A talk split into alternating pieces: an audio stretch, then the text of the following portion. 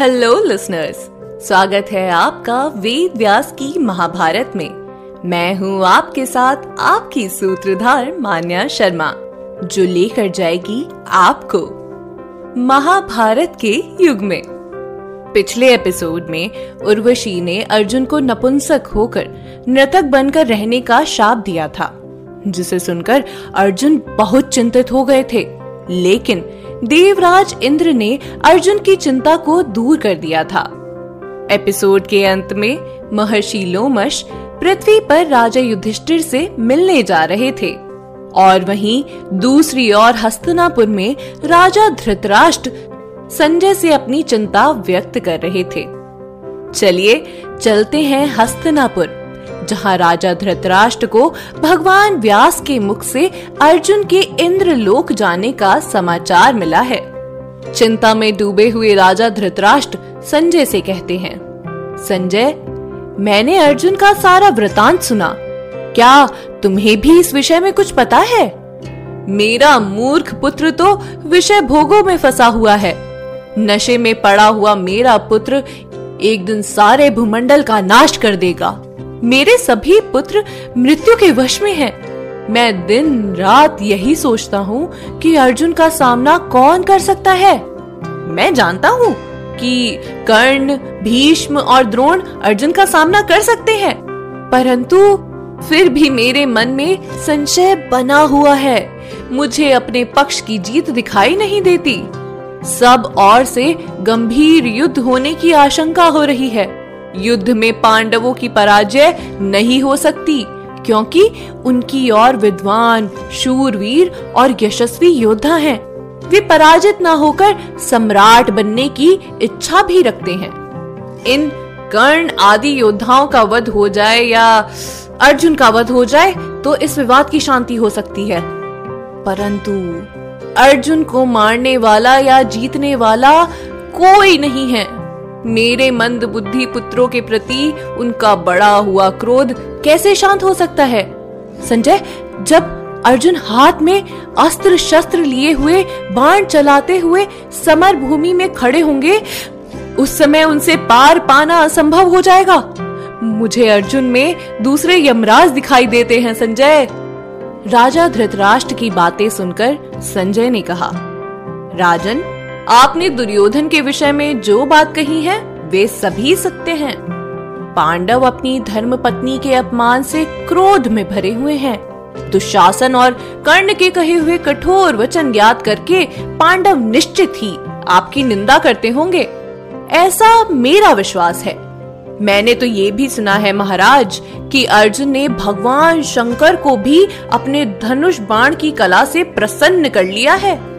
भगवान शंकर स्वयं अर्जुन के बाहुबल की परीक्षा लेने के लिए किरात वेश धारण करके अर्जुन के साथ युद्ध करने आए थे। अर्जुन ने दिव्यास्त्रों की प्राप्ति के लिए तपस्या से लोकपालों के भी दर्शन पाए हैं। इस संसार में और कोई भी ऐसा व्यक्ति नहीं है जिसने ऐसा पराक्रम दिखाया हो। सोचिए महाराज, स्वयं महादेव जिस पर प्रसन्न हो, उन अर्जुन को भला कोई कैसे जीत सकता है?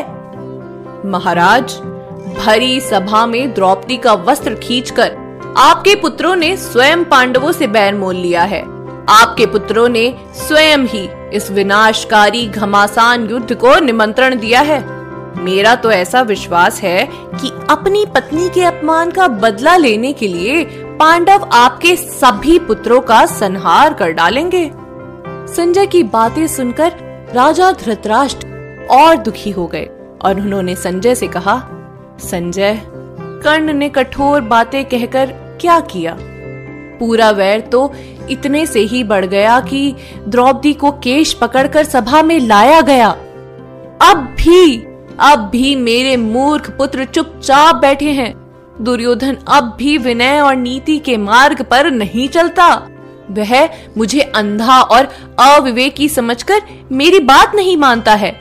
उसके मंत्री भी तो कौन मूर्ख हैं। कर्ण और शकुनी भी विचार शून्य होकर उसके दोष बढ़ाते ही रहते हैं। संजय, अर्जुन का यह पराक्रम तो बड़ा आश्चर्य का विषय है। मैं तो सोचता हूँ जब सभी पांडव श्री कृष्ण के साथ क्रोध में भरे हुए युद्ध के लिए आएंगे तब मेरे कुल का नाश हो जाएगा। अब राजा धृतराष्ट्र ने जो इतना शोक किया वह सब व्यर्थ था, क्योंकि उन्होंने ही पुत्र मोह में अधर्म का साथ दिया था। चलिए अब मैं आपको बताती हूँ कि वन में पांडवों का जीवन कैसा था। पांडव जंगली फल मूल और खेती से पैदा किए हुए अन्न से पहले ब्राह्मणों का और फिर अपना पालन पोषण किया करते थे। पांडवों के साथ 10,000 ब्राह्मण निवास किया करते थे। राजा युधिष्ठिर पूर्व दिशा में, भीम दक्षिण दिशा में और नकुल सहदेव पश्चिम और उत्तर दिशा की ओर और कभी कभी सारे पांडव एक साथ मिलकर वन में निकल जाते थे और डाकुओं तथा हिंसक पशुओं का संहार किया करते थे। इस प्रकार वे अर्जुन को याद करते हुए उस काम्यक वन में निवास किया करते थे। अब अर्जुन को गए हुए 5 वर्ष बीत गए थे और हर कोई उन्हें याद किया करता था। अगले एपिसोड में अर्जुन को याद करते हुए भीम सेन राजा युधिष्ठिर को बड़े कठोर वचन सुनाने वाले हैं।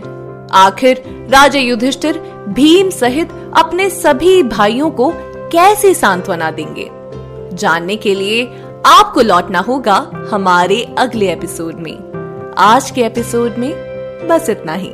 उम्मीद है आपको हमारा यह एपिसोड पसंद आया होगा। अगर आप इस एपिसोड से रिलेटेड कोई भी सवाल पूछना चाहते हैं तो हमारे social media platform Twitter, Facebook, Instagram पर हमसे संपर्क कर सकते हैं। हमारा सोशल मीडिया हैंडल है माय सूत्रधार। साथ ही साथ ऐसी ही अनेक रोचक पौराणिक कथाओं के वीडियो देखने के लिए आप डाउनलोड कर सकते हैं हमारी सूत्रधार ऐप। हमारी ऐप एंड्रॉइड और iOS दोनों यूजर्स के लिए उपलब्ध है। यहाँ आपको हर एक कहानी सुंदर चित्रण और सटीक फैक्ट्स के साथ मिलेगी। इसके अलावा आप श्रीराम कथा, मिनी टेल्स पॉडकास्ट हिंदी और इंग्लिश, नल दमयंती प्रेम कथा हिंदी इंग्लिश तथा ऐसी ही अनेक कहानियाँ अपने मनपसंद ऑडियो प्लेटफॉर्म पर सुन सकते हैं। लिंक आपको डिस्क्रिप्शन में मिल जाएगा। मैं आपकी सूत्रधार मान्या शर्मा मिलूंगी आपसे अगले एपिसोड में।